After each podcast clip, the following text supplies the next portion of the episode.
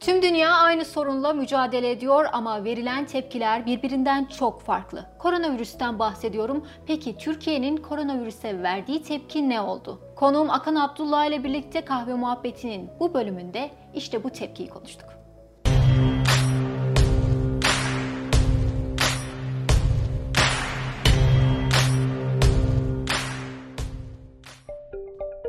İlk sorum şu olacak. Ee, Akan Abdullah kimdir? Eski Yugoslavya, Yugoslavya varken orada doğdum. Sonra e, Yugoslavya'nın bütün iç savaşlarını gördüm. E, 18 yaşında o dünyadan çıkmak istedim ve birazcık dünyayı görmek istedim. Tam o Berlin duvarları vesaire yıkıldıktan sonraki dönem bu. Sonra e, işte Türkiye okumaya geldim. Sonra bir sürü ülkede yaşadım. Bir ara Budapeşte'de yaşadım, Prag'da yaşadım, Varşova'da yaşadım, Cleveland'da yaşadım. Her yerde yaşadım. Sonra İstanbul'a döndüm. Sonra e, araştırma e, veri sektöründe çalışmaya başladım. Sonra reklam dünyasına girdim. Uzun yıllar reklamcılık yaptım. Akabinde Future Bright kurdum. Future Bright büyüdü. 140 kişilik bir ekip olduk. Şu anda Future Bright grubun aslında kurucu ortaklarından birisi olarak hayatıma devam ediyorum. Aynı zamanda Bilgi Üniversitesi'nde de yüksek, yüksek lisans öğrencilerine ders veriyorum. Her millet e, olaylara farklı refleksler gö- e, gösteriyor. Siz de daha iyi biliyorsunuz bunu. E, toplumları da iyi tanıyan biri olarak sizce Türkiye salgına nasıl tepki verdi? Nereden bakacağımıza göre değişiyor bu cevap. Şans diyeceğim, lütfen kimse bizi yanlış anlamasın. Biz deprem gördük, darbe gördük, ekonomik krizi gördük, Suriye'deki savaşları gördük. Batı ile karşılaştırdığımızda biz normalde hep şeye bakarız. Tüketicilerin stres seviyelerine bakarız, bir de güven endekslerine bakarız. Batı'ya baktığımızda Batı şu anda Batı'nın tüketicisi çok daha beter bir durumda. Bizden çok daha kötü durumda. Çünkü onlar bunların hiçbirisini yaşamadılar. Onlar direkt Covid'e düştüler. Ama başımıza ne geldi noktasındalar. Biz birazcık daha böyle cool'uz. Biraz daha sakiniz. Bizim yılmazlık seviyemiz birazcık şu anda diğer ülkelerle Batı ile karşılaştırdığında e, daha iyiymiş gibi görünüyor. Ama duygulanan bazı şeyler var. Bazı kırılma noktalar var. Bazı tarihler var. Biz bayramda, halkımız, tüketicimiz bayramda çıkmayı bekliyor. Bayramda çıkma, çıkabilirlerse bu stres seviyelerini koruyarak çıkacaklar en geç Haziran'a kadar çıkma gibi bir durumları olabilir. Ama Haziran'dan sonra çıkamazlarsa stres seviyeleri yükselecekmiş gibi görünüyor. Bu algısal rakamlar bunlar. Salgının bu arada Haziran ayında bitmesini beklemiyor halkımız. Ağustos ayının sonunda bitmesini bekliyor. Ama evden çıkmayı bekliyor. Ağustos sonuna kadar dikkatli davranacak gibi görünüyor. Onun için eğer bunları başarırsak yani bu tarihlerde en azından Haziran Haziran ortalarına kadar insanların evden çıkması mümkün olursa bu stres seviyeleri çok yükselmeden bu işten çıkacakmışız gibi görünüyor. Aslında temel daha stressiz olmamızın sebebi bu kadar musibeti bir üst üste yaşamış olmamız son 5 yılda. En muhalifi bile Sağlık Bakanı yukarı aşağı başarı buluyor şu anda. Şimdi orada bir dayanışma duygusu var. Dolayısıyla birazcık daha çok güvende hissetme duygusu var. Bizim en büyük kırmızı çizgimiz çocuklar. Kültürümüzden gelen bir şey. Çocuklarla ilgili bir haber almadığımız sürece çok büyük stres yapmıyoruz normalde. E, Covid çok beter bir hastalık ol, olmasının dışında çocuklara karşı çok kötü davranmayan bir e, salgın. Onun için çocuklarla ilgili de kötü haber almadığımız sürece bir tık daha sakiniz Avrupa'ya göre, Batı Avrupa'ya göre. Stres seviyesi anlamında bakarsak Batı'dan birazcık daha şanslıyız. Orası kesin. Şimdi... Yani böyle ölüp ölüp dirilmiyoruz evlerde yani şu anda. Bu düşman çok uzaktan geldi. Çok çok uzaklardan geldi. Ve e, bu düşman öyle çok hakkaniyetli bir düşman aşırı hakkaniyetli bir düşman. Çünkü hepimizi öldürmeye çalışıyor. Hiç ayır, ay, ayırmıyor yani. E, dolayısıyla onun kafasında bizim e, kozalarımız da yok. Bizim polarizasyonumuz da yok. Hiç öyle bir derdi yok. Gayet net. Hepinizi öldürmek istiyorum diyor. Şimdi düşman güçlü. Korkunç bir düşman var karşımızda. Ve bu düşman bizde bir dayanışma duygusu yaratmış durumda. Bu dayanışma duygusunun başka duyguları da e, tetiklediğini, birazcık birbirimize yardımına koşmaya hazır olduğumuzu e, görüyorum ben de. Bunun ana sebebi karşımızdaki düşmanın, salgının çok hakkaniyetli olması ve bizim polarizasyonumuzu hiç takmaması. Umurunda değil arkadaşın. Yani onun tek bir görevi var, hepimizi sıradan öldürmek. Böyle bir düşmanla karşı karşıya kalınca bazı değerleri yeniden hatırlamak zorunda kalıyorsun. Olan da budur. Tüm dünyada bir stokçuluk e, refleksi gördük biz. E, ama Türkiye'de buna çok da fazla şahit olmadık. E, bu durumu nasıl e, yorumluyorsunuz? Bir diğer sorum da şu olacak, peş peşe sormuş olayım. E, tuvalet kağıdı tabii stoklanan, en, en çok stoklanan şey tuvalet kağıdıydı tüm dünyada. Pek çok ülkede buydu. Türkiye'de de ekmeğe ve makarnaya yöneldi vatandaş. e, bu tüketim refleksini de aslında e, nasıl e, yorumladığınızı merak ettim. Yani şöyle, e, biz bu arada algısal olarak söylüyorum bunu, sürecin çok iyi yönetildiğine inanıyoruz. Az evvel söyledim, ister muhalif olalım, ister iktidara kendimizi yakın hissedelim, değişmiyor. Biz bu sürecin e, Sağlık Bakanı ve Bilim Kurulu'nun e, bu süreci iyi yönettiğini düşünüyoruz. Bir istisna böyleyiz yani. İster muhalif olsun, ister iktidara yakın olan birisi olsun. iki tarafta aynısını düşünüyor. Dolayısıyla biz panik yapmadık. Bizim aslında en önemli avantajlarımızdan bir tanesi buydur. Panik yapmayınca stoklamaya girmedik. Mesela stoklama oranları söyleyeyim size. Sadece Türkiye'nin %26'sı stoklama yapmıştı. Türkiye'nin %76'sı herhangi bir stoklama yapmamıştı ve günlük alışverişle idare ediyordu. Bu çok önemli çünkü ülkelerin aslında stoklama yapmasını istemiyoruz. Bakın İngiltere bir vakadır. İngiltere'de çok ciddi stoklama oldu ve geliri düşük olan gruplar ciddi şekilde gıdaya, ürünlere ulaşmakta zorlandılar. Hatta şey vakaları gördük. E, çocuk bezine ulaşamayan anneler gördük İngiltere'de. Şimdi ağlayan kadınlar gördük yani. Şimdi bunu görmek istemeyiz. Onun için Türkiye'de stoklama sorunu yoktu. Yani Türkiye'nin neredeyse yüzde yetmişi hiçbir şekilde stoklama yapmadı. Bu da zaten süreci bir tık daha güvenilir bir şekilde yaşamamızın yaşamamızı sağlıyor. Çünkü az evvel dediğim gibi stoklama ciddi ekonomik sorunlar yaratır. Türkiye'de stoklama yok. Batı'nın tuvalet kağıdı stoklamasını tamamıyla fonksiyonel olarak görüyorum ama peki bizler e, stoklama yapan o küçük kitlenin az evvel makarna, ekmek ve e, bizde de bir, bir, bir kitle tuvalet kağıdı stoklaması da yaptı ve tamamıyla irrasyonel bir stoklama bu. Biz bunun bilinçaltına baktık bu arada. Şöyle, şimdi e, Covid hayatımıza girince korku duygusu yeniden e, önümüze çıktı. İşte korku duygusu önümüze çıkınca beynimizde bir mekanizma devreye girer.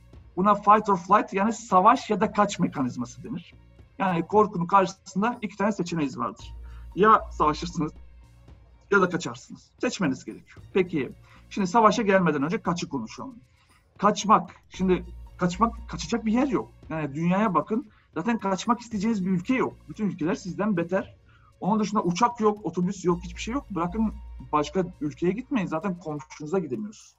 Dolayısıyla kaçmak bir opsiyon olmaktan çıktı. Bir korku var karşımızda, bir Covid denen bir salgın var. Onunla ya savaşacağız ya da kaçacağız. Kaçın üstüne çizdiğin zaman elinizde bir opsiyon kalıyor, o da savaşmak.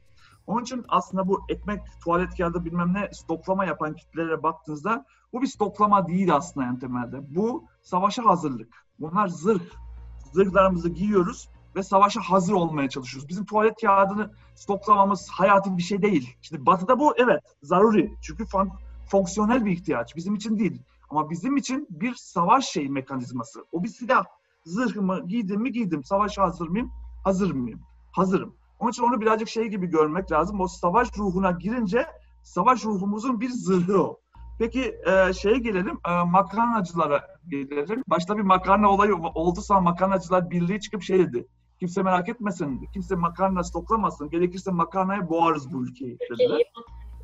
Hepimiz çok iyi hissettik kendimizi. Siz de kabul edin. Biz hani bunu duyunca böyle kafamızda şöyle imgeler oluştu. Böyle ülke makarnaya boğulmuş, biz de karbonhidrat içinde yüzüyoruz. Acayip iyi hissettik kendimizi. Neden? Çünkü şimdi e, savaşçı dedim ya, insanlarımız şu anda korkunç bir düşmanla karşı karşıya ama savaşçı ruhunda. Peki boğarız kelimesi. Bir şey çıktı, bir birlik dedi ki e, ülkenin, ülkesinin insanına seslendi ve dedi ki Covid deneymiş. Ülkeyi makarnaya boğarız. Bu çok savaşçı bir dil. İşte bunu niye anlatıyorum? Bu dile ihtiyaç var. İşte şey dili de var. Mesela sosyal medyada aman ölüyoruz, rakamlar gizleniyor, herkes yalan söylüyor. Umutsuzluğu satamazsınız. Umutsuzluğun müşterisi yok. Gizleniyor, gizlenmiyor. Doğru rakamlar, yanlış rakamlar bunu konuşmanın bir anlamı yok. Çünkü bunu satabileceğiniz bir kitle yok. İkna oldukları anda bunu söyleyenler dahi ikna oldukları anda bu ürünü satın almak istemezler. Dolayısıyla umuda ihtiyacımız var. Ama umut iletişiminin geçtiği duygu güç duygusu. Savaşan bir kitle varken, mücadele eden bir kitle varken mücadeleci bir dil duymak ister. Onun için makarnacılar birliğinin şu anda iletişimi en popüler iletişim haline geldi. Bir sürü reklam dönüyor aslında televizyonlarda. Yok güneş yeniden doğacak, yeniden kucaklaşacağız. Kime ne söylüyoruz belli değil. Yani tamam biliyorlar güneşin doğacağını. Güneş şu anda da doğuyor zaten. Kucaklaşacağız onu da biliyoruz. Bunu bana satma. Bunun karşılığında ne yapacağını söyle. Umutsuzluğun müşterisi yok. Dolayısıyla bizim umut veriyor olmamız gerekiyor. Umut verirken de güç üzerinden konuşuyor olmamız lazım. Bu böyle. Onun için tuvalet kağıdıdır, ekmektir, bilmem nedir. Güç. Güç, silah bunlar. Şimdi sizin dediğiniz üzerinden benim aklıma şu geliyor. Eğer bunlar bir silahsa, bir zırhsa, biz de stokçuluk yapmadıysak e, devlete mi güvendik? Bu arada biz stokçuluk yapmadık gıdada ama başka şeyler yaptık bu arada. Birkaç kategori var ki uçtu satışlar, stock out oldular. Ürün kalmadı. Ne? Beyaz eşya mesela. İnanmayacaksınız ama beyaz eşya satışları tavan. Neden? Tavan. Çünkü e, herkes e, bağışık sistemi ve hijyen konuşmaya başlayınca herkes bulaşık makinesini, çamaşır makinesini yenilemeye karar verdi. Bunlar silah. Yani e, savaşa giden bir için silah. Mesela laptoplar. İnanılmaz bir satış var. Türkiye'nin mesela laptop yenileme sorunu var. 8-9 yılda laptop yeniliyoruz, 2-3 yılda telefon yeniliyoruz. Bunun tersi olması gerekirken biz laptop yeterince yenilemiyoruz. Bu Covid ile beraber inanılmaz laptop e, yenilemeye başladı. Saç kurutma e, makinelerinde tarihi satışlar var. Neden alıyorlar saç kurutma makinesi? Bir tahminde bulunun. Hayatta bulunamazsınız. İnsanlar ne yapıyorlar saç kurutma makinesiyle? Dışarıdan gelen tüm poşetlere saç kurutma makinesi tutuyorlar ve o sıcaklıkta mikrop öldürmeye çalışıyorlar. Tuhaf ama öyle yani.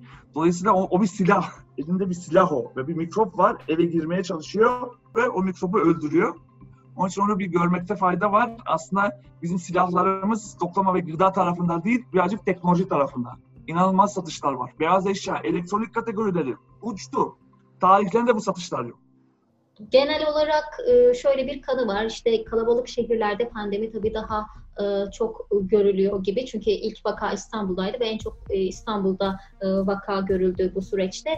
Anadolu pek bu durumu ciddiye almadı mı? Yani metropollerin bir sorunu olarak mı görüldü bu pandemi?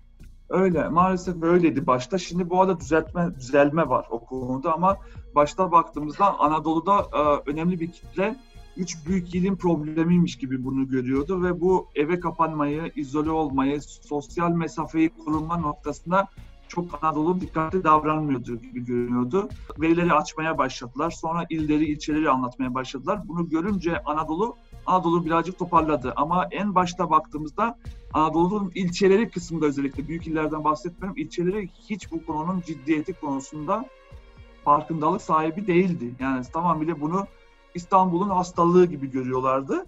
Ama e, şu anda orada e, çok ciddi bir toparlanma var. İzolasyona ya da e, sosyal mesafeye şu anda Türkiye'nin %70'i inanmış durumda. Ki bu oran %36'lardaydı Mart ayında. Çok ciddi bir problem vardı. Şimdi o toparladı. Türkiye'nin %42'si non-bankable dediğimiz bankacılık sisteminin radarı dışında. Kim bunlar? Ev hanımları, taksiciler, komiler, garsonlar vesaire. E, kredi kartı dünyasına girmiyorlar. Bankacılık sisteminde bir hesapları yok. Çünkü bankacılık sistemden çok korkuyorlar.